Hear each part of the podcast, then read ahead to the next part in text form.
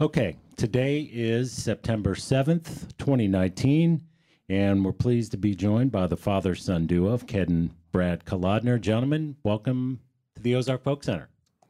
Thanks for having us. It's great to be here. So, uh, Brad, uh, you were here a couple years ago uh, with Charm City Junction. That's correct? right. Yeah, the summer of 2018, I believe. Just last summer, we were here with our group out of Baltimore, a old time Irish bluegrass quartet. We had a great time. It was uh, a lot of fun to get to explore the area and play here at the Folk Center for the not only an evening concert, but we did a whole weekend of string band classes, teaching banjo, fiddle, guitar. It was great fun. So we're happy to be back here with this different ensemble. Yeah, it was a big weekend. I remember it well. And Ken, we were talking earlier. Um, of course, you've been here to the Folk Center a number of times, but uh, our paths did not cross then. So, welcome back, and I'm glad to be here to see you. Yeah, it's great to be back. I guess I was here maybe eight, nine years ago, and then maybe 15 years before that. I can't uh, exactly remember, but always had a great time here. And you were here as part of the uh, Dulcimer Jamboree. Exactly, teaching hammer dulcimer, and I taught some fiddle uh, also. Oh, really? Those that weekend, yeah. There was a, they had like a one period fiddle class. All right, so I'm going to ask you guys some really hard hitting questions. Are you ready? We're nervous. we have filed our taxes That's right. and we are, did that? You have no warrants out for our arrest. That's true. um, I noticed in my extensive research, research uh, before we sat down today, both of you uh, sort of got started in music a little later in your respective careers. That's correct. Uh, so I wanted to ask you both uh, what were your career paths before music? So I'll, I'll go first since I was on this earth first. And uh, I was, I had finished college and I was just uh, ready to embark on a PhD program at Johns Hopkins in a field called epidemiology and public health. Epidemiology is the study of what causes disease. And I had just picked up the fiddle at the beginning of my graduate school uh, days. And by the time I finished, I was playing fiddle and hammered dulcimer. What was the impetus for the fiddle? I had just, you know, I actually in I had always loved bluegrass and old time, and not really even knowing what the differences were, were in in the styles and and Celtic music, Irish music, and and um, I um, just I went to college that had a conservatory music and just loved violins and uh, music in general, and I, I I had taken piano lessons as a kid and thought uh, I, I took I lasted for about two months, and I thought music was never going to be in my future because I was just totally not interested. And uh, once um, after, but after college, I said, uh, you know, maybe I'll pick up the fiddle, and so I started to teach myself, and then found the hammer dulcimer a couple years later. And um, by the time I finished uh, grad school, got my doctorate, uh, I decided uh, I was playing with music with some other folks, a guy named Chris Norman and Robin Bullock, in a trio called Helicon, and we were doing world music, kind of much like Brad's uh, Charm City Junction, combining Irish and bluegrass and old time and and music from just about anywhere, and uh, started uh, going on tour. And uh, so the whole career path of doing the PhD thing kind of got derailed. I did do some consulting along the way. I would uh, carry a laptop with me and do a little bit of work on the road, but that was uh, was basically doing music. So, how old were you when that happened, and what year was that? So that was let's see, it was 23 when I started to play the fiddle, and I'm now 65, so I'd have to do the math. But I guess in the early 80s is when I started uh, to play seriously Wow, and, picked is- up the hammer dolls. That is late. Yeah, Uh, it was- it was that is a late. really late bloomer. Yeah, it is. It is late. Yeah, and that's how I felt like my entire career. I was trying to play catch up. you know, like learning theory and you know all that kind of stuff. That came later. For- Okay. yeah. So, uh, Brad, I guess you were kind of the same way. You were, although not quite as old as maybe your father, but in your late teens. Yeah, that and I- right? I don't have a PhD in my back pocket, No, so I got the case- bug in case it before I finished case, my so, yeah. graduate program. I've never gone to graduate school. I did go to college, but uh, yeah, I was actually a sports kid and really into like the Orioles. You know, we're from Baltimore. I just wanted to be like the play-by-play announcer for the Baltimore Orioles. Oh, really? Yeah, when Yeah. I was a little kid, you know. But that that dream sort of continued into high school and college, uh, in the sense that I wanted to be a, like a broadcaster or a personality on the news or something. I've always enjoyed watching like the local news, even like as a fourteen or fifteen year old. And so I went to school in Ithaca, uh, New York, at Ithaca College, and studied in their broadcast journalism program, and made some documentaries, and was in the media side. So um, was always interested in being a broadcaster and did all you know writing for the newspaper working for the the tv station at the college. I, I hosted a radio program at the school uh, which was a folk music program as i was just starting to get into playing banjo when i was a senior in high school. Um, and so this music of course has always been in my peripheries and i've grown up listening to it whether i like it or not. Um, and at a certain point No. I, I, I fell in love with the banjo uh, as i started to play it with other friends and um, the social component of the music is really what hooked me. But uh, prior to music, I was into broadcasting and wanted to be on TV and all that stuff. And eventually, I uh, um, just sort of diverted plans after college, after finishing school and getting a degree in, in television production, and started to look around for jobs as a TV news reporter. The sports the sports dream started to fall away. I, I became a little bit more interested in in nonfiction uh, documentary work, um, news, media, uh, and and journalism, um, and uh, still pay attention to sports a little bit, but mostly became more interested in the news side, and then just kind of decided at one point that I don't really uh, i guess i just love playing music more and that's what i wanted to pursue and my parents were supportive of that and here I am today, touring around, playing music full time with my dad and with Charm City Junction, and still have a bit of a role in the broadcasting world. I host a radio show in the DC area, a bluegrass and an old time program twice a week. Um, that's syndicated on a couple of other stations as well. So I, I am very happy to still have my hands in that world as a broadcaster. And I love curating music programs and interviewing and all the stuff that Well, we should- do here on the radio station. Yeah, well, we should probably visit a little bit uh, and maybe see if we can't get you involved in some Ozark, Ozark Highlands radio. Yeah, sure. I mean, Some be bits. great. Yeah, Yeah, I've that's got right up your alley. A couple of programs that might be great fits for this station. so that's interesting. Uh, without going into t- too much detail on this, I kind of went the opposite way you did. I, when I was in college, I was a music, I was a percussion major for two and a half years, and when I got literally halfway through, I kind of had a freak out moment, and I thought, you know what? I don't need a degree to get a job playing music. Hmm. But I do probably need a degree to get a job doing something else. So I transferred at, from a percussion major to broadcasting. Oh wow. Uh, And so, uh, all right. So I wanted to sort of ask you both this question then. Um, what was eh, musically, obviously, Brad, there was a lot going on. Your dad was full time a musician Right. when you were growing up. So, what was, Brad, what was his level of listen to this? Wouldn't you like to- very, very minimal uh, in the sense that there was never a time where I, my sister, who's a couple years younger, uh, neither of us felt like it was being pressed on us that we participate. That said, the music was around. You know, it was, It was always they- around. There, there were lessons in the living room every day. uh, so there was not an intentional pressure, but there certainly was a presence that could not be missed in the house. Uh, eventually, he was kicked out to the garage where there's now a music studio that they've converted into a, a lesson space.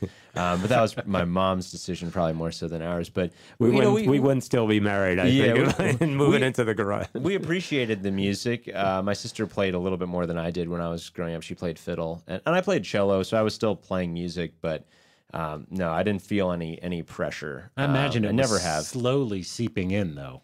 S- Certainly, I mean, being around the music every day uh, gave me a, a great foundation on which to build. You know, this career, not just understanding how the music works, but also as a full time musician, understanding how to make you know all these pieces put you know fit fit them together to make a career out of this. Um, so certainly, I'm very grateful for that. But being around the music and all the different styles of music that were in the house, um, not just old time.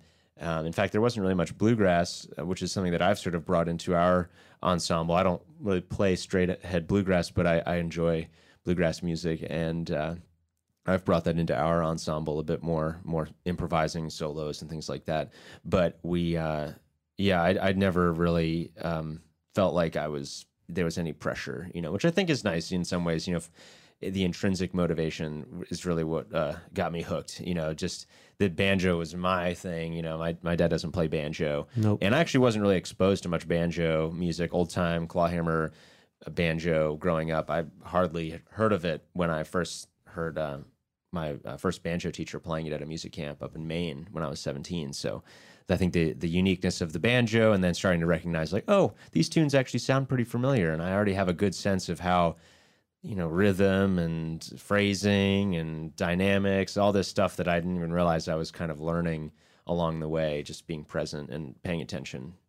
So, Ken, do you remember um, when he sort of had that epiphany, or when the switch was flipped a little bit? You were probably watching it from afar, and then slowly saw the transition. So what I saw was uh, uh, Brad came to a music camp with me in Maine, and uh, was going to. Uh, he signed up for the penny whistle and uh, harmonica, Kind of class. innocuous. Well, instruments Yeah. you could stick in your pocket and voice, you know. And then the penny whistle class was full, so he ended up taking the, the banjo class with this guy, Richie Stearns, a great old time banjo player. And uh, and at, at the end of the week, he he said, uh, you know, I think I want to continue with banjo. So we, a friend, um, I, I borrowed a banjo from a, a friend, and uh, went all through high school and um, the end of high school rather, and then through college. And uh, I remember specifically having a conversation with my wife when Brad sort of announced that he wanted to pursue music and she was kind of nervous about it and I said no I think I think he's going to be good I think he's going to be really good and um, so yeah I, I can remember that discussion and and uh, uh, and it worked out yeah It did. It Yeah. did quite well.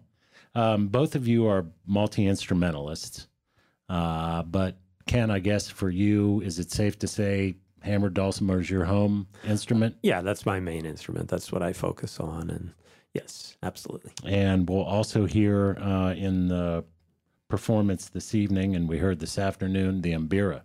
Right. So I I was out in the West Coast in uh, Oregon, and I saw this guy playing this bizarre instrument, um, and uh, it turns out it's it's called a hammered mbira. And, this, and this guy had the idea to capture the sound of the African instrument known as an mbira, M B I R A, also known as kalimba. Many people know it as the thumb piano. That's well, I was going to say. Yeah, yes. thumb piano. And uh, he uh, decided to try and capture the sound of the instrument in the layout of a hammer dulcimer. So it's it's basically a hammer dulcimer with metal rods, and uh, it sounds a little bit like uh, an mbira and a steel drum, kind of all mixed together. It has crazy overtones, and it's it's so much fun to play. Yeah, it's a great sound. What's the scaling on that? This it's it's tuned like a smaller version of a hammer dulcimer. So it's tuned diatonically, meaning by by keys, and uh, so playing chromatics are a little tricky. Um, and it has a limited range. Uh, but uh, when we is it two octaves? it One is, octave? yeah, it's about two octaves, in depending on what key you're in. Um, two octaves, a little bit over two octaves in the key of G, and then key of D is almost two octaves, and key of C almost two octaves. And uh, when we started, um, w- when I first started to play it with um, in the, in the uh, with Brad, it was really I just would do a solo on the instrument, and then one day we we started playing around actually with a gourd banjo It's going to say. and that sound was just magical. And and then we had uh, Al, added Alex with the bass, and then and now we've we've really uh, incorporated quite a bit. In fact, on our next recording, uh, we've got what three pieces? Three or four pieces with the gourd Right. banjo. Gourd Yeah. banjo and the hammered mbira. And hammered and yeah, bira, Right. yeah. So we've really embraced that combination. yeah, that's that. Yeah, I mean, they're almost made to go together, it seems like. Yes.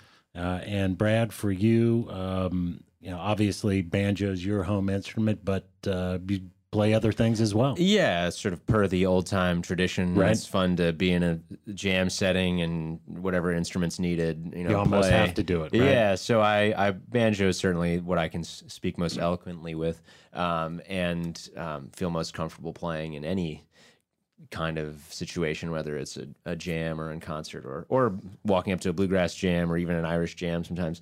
But I play uh, old time fiddle as well and um, play guitar. You know, mostly just playing in my banjo lessons with my students or accompanying songs. And then I also play upright bass every now and then, uh, mostly just in jams. You know, we have a, a weekly jam that my father and I host in Baltimore that gets anywhere from 40 to 60 musicians who come out every every other Tuesday at this local restaurant. And that's been a great place for us, not only socially to unite the local old time community, but also uh, to give us an opportunity to learn new tunes and play other instruments. So I've essentially learned how to play upright bass just so I can play it at this weekly jam. And it's certainly helped my fiddling and uh, being able to lead a jam. So yeah, I, I mostly play fiddle, guitar, bass uh, socially, and then banjo is what I do socially, and then also for you know for my living. But uh, and I sing as well, and I've been working on that for the past few years. So, um, I want to ask you this: as of the dynamic of the father-son thing here, uh, imagine you know the two of you were in a band and didn't know each other at that level, uh, and were just like you know bandmates from elsewhere. How do you? I'm wondering.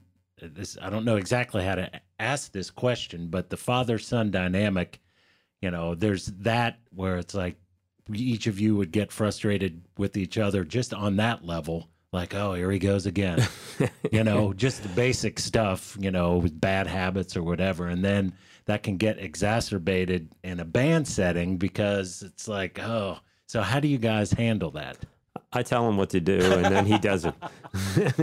I probably tell tell him what to do more. He does actually. I probably boss him like- around. I think um, it's it's a good question. You know, it's not something that I consciously think about much, but uh, it is interesting. I, I think because we do this for a living, we take it very seriously, and in the sense that we don't.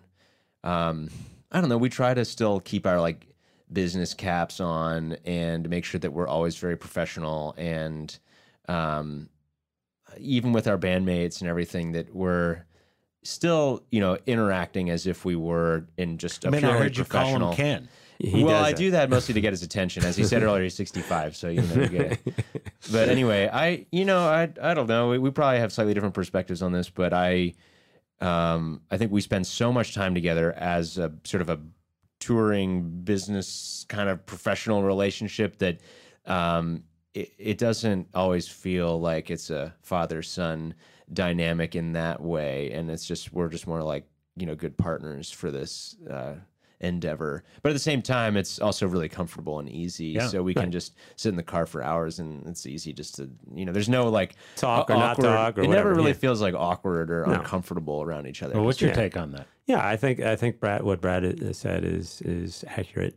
I think we um, work well together. We, you know, it's it's that we decide together what's going to happen, and Brad might suggest something, and I might suggest something different, and we work it out just like any other two uh, partners would in a band. As you know, if you've ever played in a band, anyone that's played in a band, it's a lot of communication that has to take place, and you got to learn to talk to each other. Well, I bet there's a lot of people that will be listening to this to think there's no way on earth I could be in a band with my father. Right. right. And vice versa, probably. yeah, exactly. Right. you Well, we have a lot of similar interests outside of music It's too, true. so it makes Yes. it really easy to just uh, socially and, and whatever. And and and I am for, very fortunate to have a good relationship with both my parents, and Yeah. uh, it works out well being able to spend time together on stage and off stage. Um, but I, you know, it. I, I will say though, it's not as like our relationship isn't as like cute or you know. Uh, I don't. It just doesn't really. You know. Sometimes I think it can come off like uh, the father son thing is just sort of like hook or selling point for us. We don't really play it up No, on we don't. stage, and Yeah. we try not to. You know, we do. You know, I don't like call him dad like every you know third word. You know, when we're on stage or anything, and he doesn't call me son. You know, it's Yeah. it's not. It, yeah, we, we're very. uh we actually don't. I honestly don't think about it that much when we're playing on stage. I don't either. The fact Well, that that's perfect. That's Yeah. a father son thing. right. I would agree with that. I, th- I just think of trying to make the best music we can and have and having fun doing Well, it. Yeah. and let me just say, I mean, you're fortunate that you guys have as a. Not everybody can do that, so kudos Absolutely. to you Yeah. both. I know, Thank you. and yeah, you're very fortunate. Um, so, last sort of family thing I want to ask: What is uh, the origin of the Kolodner name? Ah, um, it's uh, probably Russian. And uh, actually, just yesterday, someone sent me an email, uh, uh, a long lost cousin. And uh, we have a family tree that goes back to 1800s. And I think we came over sometime in the late 1800s. And uh, so uh, my background is Jewish. And, um, and uh, yeah, that's basically So it. Russian Jew. Russian Jew, yeah. And we don't know much more other than this family tree that we have. Interesting. Yeah. Kolodner may mean cold It in might mean- Russian. that's that's that's right. what, that's what we've determined. I have, We have know a couple of kolad friends who speak speak Russian, and they They say Kolodner cold. is very similar to the Okay. word for And there's also a town in, um, uh, called Kalad, which- I'll buy that. yeah, so w- we just made that up. But No, no. No, I'll buy as that. much as we know. yeah, we really don't know terms of much. our name. Yeah. Well, yeah, I mean, my I, I have Russian Jew Jewish uh, heritage in my family and hmm Polish, Czechoslovakian. So everybody asks me, I just say I'm Euro trash. Right. That would probably be, uh, you know, on my family tree. I think folks come from all over Yeah. Eastern Europe, and uh, yeah, Uh, okay, so uh, Baltimore is where you guys call home, obviously. Um, this this is kind of a big question here, so uh, I'm curious. Uh, I know you guys are real active in the old time scene there Yes. now. There's a lot going on, mm-hmm. um, and Ken, you can probably speak to this a little bit better. Um, just because of your advanced age, Mhm. uh, what is the sort of history and tradition of old time uh, and traditional American music in Baltimore? I think in Baltimore it was it was pretty uh, well. There's a, there's a long history of uh, especially bluegrass and old time, uh, but uh, most of it was sort of underground. Um, you know, in people's homes, and um, so it's I think it's much more open today, uh, out in the open. And uh, you know, we've we've Brad and I have worked hard to do that. We started an old time festival last year, and uh, but but bluegrass has had a long history in the in the area. And I don't know if you want to talk about. Yeah, I've done a bit of research on the history of, of old time music and bluegrass in, in Baltimore. There's a great book out there called Bluegrass in Baltimore, written by a Baltimore author named Yeah, Tim. Newby. Yes. and uh, yeah, that's a really interesting book. Uh, bluegrass um, is interesting in Baltimore because a lot of folks from Appalachia moved to the cities looking for jobs in the concrete factory and looking for work in the big city. Baltimore is really a blue collar town traditionally, and so. Uh, with their migration to the city, they brought music, but as my father said, it was a bit more underground. It was in, played in like smaller, uh, like uh, bars or small clubs, and it wasn't out in the open like it is today. Um, and then if you go way back, um, actually, the banjo was first mass produced in Baltimore. Uh, the first banjo company in the world um, to make them on a large scale was in downtown Baltimore and they were called Boucher banjos, and they were uh, it was probably around the mid 19th century. Um, there were minstrel shows like there were in many big East Coast cities, and that's where the banjo really you know rose to prominence in the country. And so that was uh, you know right in Baltimore were some of these banjos that were then being dispersed all over the region. Um, so there's a long history of the banjo in Baltimore, which is something that I've learned over the years, which is really fascinating as a banjo player now in Baltimore. Um, but uh, yeah, in terms of you know uh, the, bluegrass and old time scene evolving over the years, there are still some folks from those earlier generations of players around. Um, but a lot of the people who play now are um, have come to the music in other ways, not necessarily through like the the same lineage of folks who've been in Baltimore. You know, a lot of people have moved there over the years. Um, but there's a great scene there now, and we're really happy to be um, right there at the heart of it, organizing events and bringing people together around the music. And because of its proximity to the mountains and other big East Coast cities, it's a really great place for this music to grow.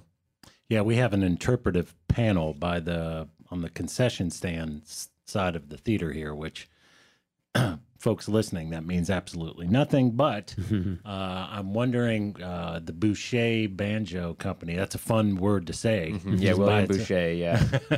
um, was that? I mean, there was a huge banjo craze. Mhm. Uh, and was that part of that? I mean, there, yeah, yes, yeah. there's a picture like I was mentioning in this panel where they there's banjos from you know every size to a three inch head to a twenty five inch. Yeah. You might have ba- Boucher banjo pi- Yeah. a picture because they they were very well known. Yeah, and they uh, he was a, a drum uh, manufacturer for the he's selling drums to the military, and so when the banjo started to become more popular, he recognized it as a business opportunity to just slap a neck on the the drum head, and then you'd have these banjos that you can mass produce. So that was definitely a, a lead up to the banjo craze. Interesting. All right. Well, that makes a lot of sense now. Um, so, in maybe we can talk about sort of in not necessarily this particular group, but I'm curious. Uh, you draw from a, as you mentioned, uh, a wide variety uh, and backgrounds, world music, all, all sorts of different things. Uh, how do you guys go about sort of your tune selection and arrangement uh, either as a duo or in this quartet? What's your approach there? Well, I, th- I think we, we each bring different tunes to uh, the group and um, you know, try them out with each other. And sometimes the tune will stick and other times not. Um, we both write uh, original music, and um, Brad has especially been writing more uh, these days. And um, I haven't been writing as much, but uh, on each recording that we've done, uh, features uh, several originals of each of ours. And um, so it's just it's a negotiation. One of the things Brad has done more recent times is uh, more more songs and uh, some uh, singer songwriters uh, like uh, um, Kate Wolf um, across the Great Divide. We just recorded that, and um, what else? We've done a Gordon Lightfoot song Gordon on our Lightfoot's- last right, recording. That's right. And um, with my other group, Charm City Junction, we've done John Prine stuff. Right. So there's a lot of singer songwriters that I grew up listening to, in addition to the folk music that was around the house, um, that really has hooked you know hooked me. But uh, in terms of our, our like our repertoire, we we don't necessarily limit it to purely old time music. It's really fun to try other textures and other sonic atmospheres with these unusual instruments. You know, in the sense that you know we don't have your typical old time band lineup, so I don't think there's any expectation that we're just going to play fiddle tunes all night. Um, Right. And it, and and frankly, that's that's as fun as that is. It's really it's really exciting for us to try to um, discover new sounds and new interpretations of these old melodies that have been around for many generations. So usually it's just like a tune that strikes our you know fancy, and we just start learning it on our own independently. I, I'd say very rarely do we hear a tune together and then both think, "Oh, this could be a great tune for our combination." Usually it's just like one of us uh, hearing a song or a tune and then just trying it out um, with with each of us um, with our different instruments. You know, because I play banjo and gourd banjo and some fiddle, you know, and, and other things. And my father plays, you know, the, the fiddle and the dulcimer and the mbira. There's many different ways that we can combine those to fit a song that maybe is really exciting to us. Right. And sometimes the tune will start out as one combination and, and we'll shift to another combination and realize this is where it belongs. So tell me uh, on the set list uh, from this afternoon and what you'll be doing tonight. Maybe I'll each of you can speak to one song that you're just really enjoying playing these days and why.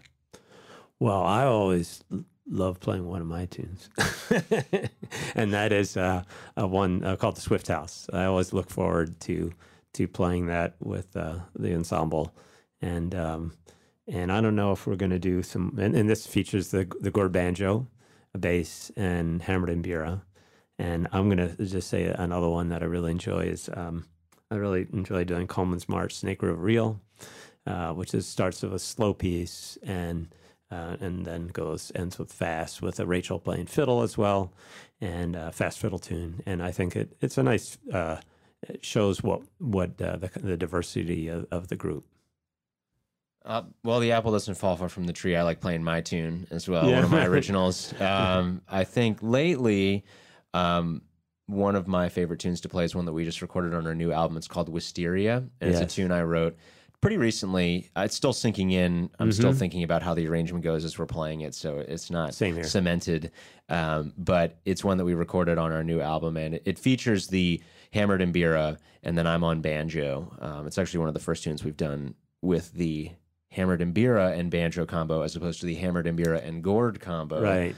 Once you start adding all these instruments, the number Yeah. of variation. Uh, yeah. Anyway, so uh, we recorded that with uh, our bass player Alex on uh, playing bass on that one as a trio, and it's a very mellow, kind of floats along really peacefully. It's just got sort of a hypnotizing kind of groove, and uh, it's a tune that uh, came to me earlier this year, just sitting out in my backyard. Uh, so I was watching the wisteria vine on my uh, pergola just grow up against the side, and then I wrote it sort of as a lullaby for the wisteria vine. So yeah, it's a fun, it's a fun melody. And and I would just add, it's a really tough question to answer because I look at the set list and I I get excited as we move down the list. That's good. Yeah, I I mean, there's n- and no tune it's or no piece that I just go, oh, we're doing that again tonight. You know, I just I never think of that. I never feel like I'm going through the motions. Well, that's good. It Yeah. means you've got a good set list. Yeah. Yeah. and as a collaborative, uh, you know, process, you know, we're the band leaders, but you know, our fiddler and bass player Rachel and Alex also Well, input. will have input as to you know what tunes and songs they like or don't like. You know, so it's it's really it's fun when it's a, a team effort in that regard. I mean, we I usually put the set list together, but Yep. we always run it by everybody and make sure that it's all flows nicely. And uh, it's it's really we we're very much value having a varied show and and not getting into a rut during the concert, just for our own enjoyment too. So we frequently will pick up other instruments, you know, one tune after the other, which is kind of exhausting after a while. It- Tuning. in some in some ways, it's it's fun to play in a band where you just have one instrument and you same tuning and you're just playing the whole show like that. But uh, it that it's actually really fun to kind of mix it up with other instruments and different textures, and I think it keeps it really entertaining for the crowd as well. And I, I'd, I'd uh, add to that that um, I, I doubt that we ever do the same set, um, you know, even weeks apart. It ends up being different almost every night, Slightly different, slightly different. like we one, have, or, we one or two things from well, one there's night yeah, to the next. but we've we've turned over quite a bit. If you look back six months, yeah, ago. Because mean, of our turned- new recording, right, we've really we've turned over a lot of the set. repertoire, and I think that's how you you keep a band fresh. Yeah. when a band just does the same. There goes the Rolling Stones doing that- satisfaction. yeah, but that speaks, I think, to this style of music. I mean, old time Sure, music right. and bluegrass and roots music has so much improvising, and there's so much room for creativity that while we have arrangements for these songs, we do switch things up. And I very much like trying to take slightly different solos and Mm-hmm. different ways of singing, or I don't know. It's it's really fun to. That's you know why playing live is so much fun because it's never the same, and and it's fun to embrace the fact that you aren't going to be able to play it as perfectly as you want. So you, it's fun to take chances and see what happens. And we are very fortunate to have an ensemble that is very, um, you know, that listens really well and is adjusting and paying attention to the other band members so they can feed off of whatever maybe d- new direction you'd like to go. So before we wrap things up, excuse me, um, let's do mention uh, the two other musicians who are with you tonight. So Rachel Eddy out of Morgantown, West Virginia, great fiddler, guitar player, singer. She's a great banjo player as well. And we met her at Clifftop, the big old time festival in West Virginia. I don't know about seven or eight years ago, but struck up a nice friendship with her when she moved to the DC area a few years back and started performing with us. So Rachel will be with us, and then Alex Lacquement on upright bass. He's out of Baltimore, another musician who we met at Clifftop, and uh, he is also in Charm City Junction, and we're good pals. He's lived in my house as a roommate for a bunch of years, and uh, I should mention Clifftop uh, was a big highlight for us this past year. We go every year just to hang out and play tunes with other people and meet other musicians and it's really the biggest gathering for old time musicians in the world. And we were uh, very fortunate this year to come in first place in the neo traditional band contest. So Oh, that was really congratulations. thank you. It was really a big uh, a big uh, deal for us because we've been doing that contest for a while. What was the division? the neo traditional band contest? What exactly? So they do a traditional band contest for the uh, groups that are presenting old time, you know, in the traditional way, Right. and then they have on another night they have a contest for bands that are taking the music in a slightly different direction. Maybe there's, Original there's tunes. elements of the music that still retain the old time essence, but um, you know, you might play original tunes, my father said, or you do arrangements that are certainly would not be confused for a traditional sound. Um, so with our combination of dulcimer and banjo, we played gourd and mbira and took solos, and you know, it, it wasn't the super straight ahead old time sound. And so we, uh, yeah, we did that contest this year and, and came first. good And for you. Which means that we have to go back next year because we get to perform at the festival. Oh, so, okay, so that's, that's the a deal. guaranteed Yeah. spot. Yeah, so we play Yeah, a good. concert before the finals of the Neo Traditional Band Contest Right. next year, which should be fun. So we'll Yeah. have to actually treat Clifftop like a gig now, Right, as instead of just opposed go to to just hang our out. vacation. Are they going to pay you too? Yeah, Yeah, they'll that's, good. that's even pretty amazing. Yeah. good. um, but uh, yeah, so that was that was super fun, and uh, I, that's been the the main source of inspiration for a lot of my interest in old time music is going to festivals like Clifftop, where you can just sit down and relax and play tunes with anybody, uh, and have those tunes in common. Or I don't know, there's just an excitement to this kind of music where you can just um, on the spot just start having this really cool interaction with somebody that you might not have otherwise known. All right. Well, gentlemen, uh, it, Brad, it's great to have you back again. And Likewise. Ken, like, Yes. uh, uh, wonderful to welcome you back. And I hope it's not so long between visits. I hope so too. Uh, we well. need we need to work on our schedule and calendar to make Yes. sure we can have you back here on a little bit more frequent basis. Uh, Brad and Ken Kolodner, thank you, gentlemen, and continued success. Thank you, Darren. Thank you.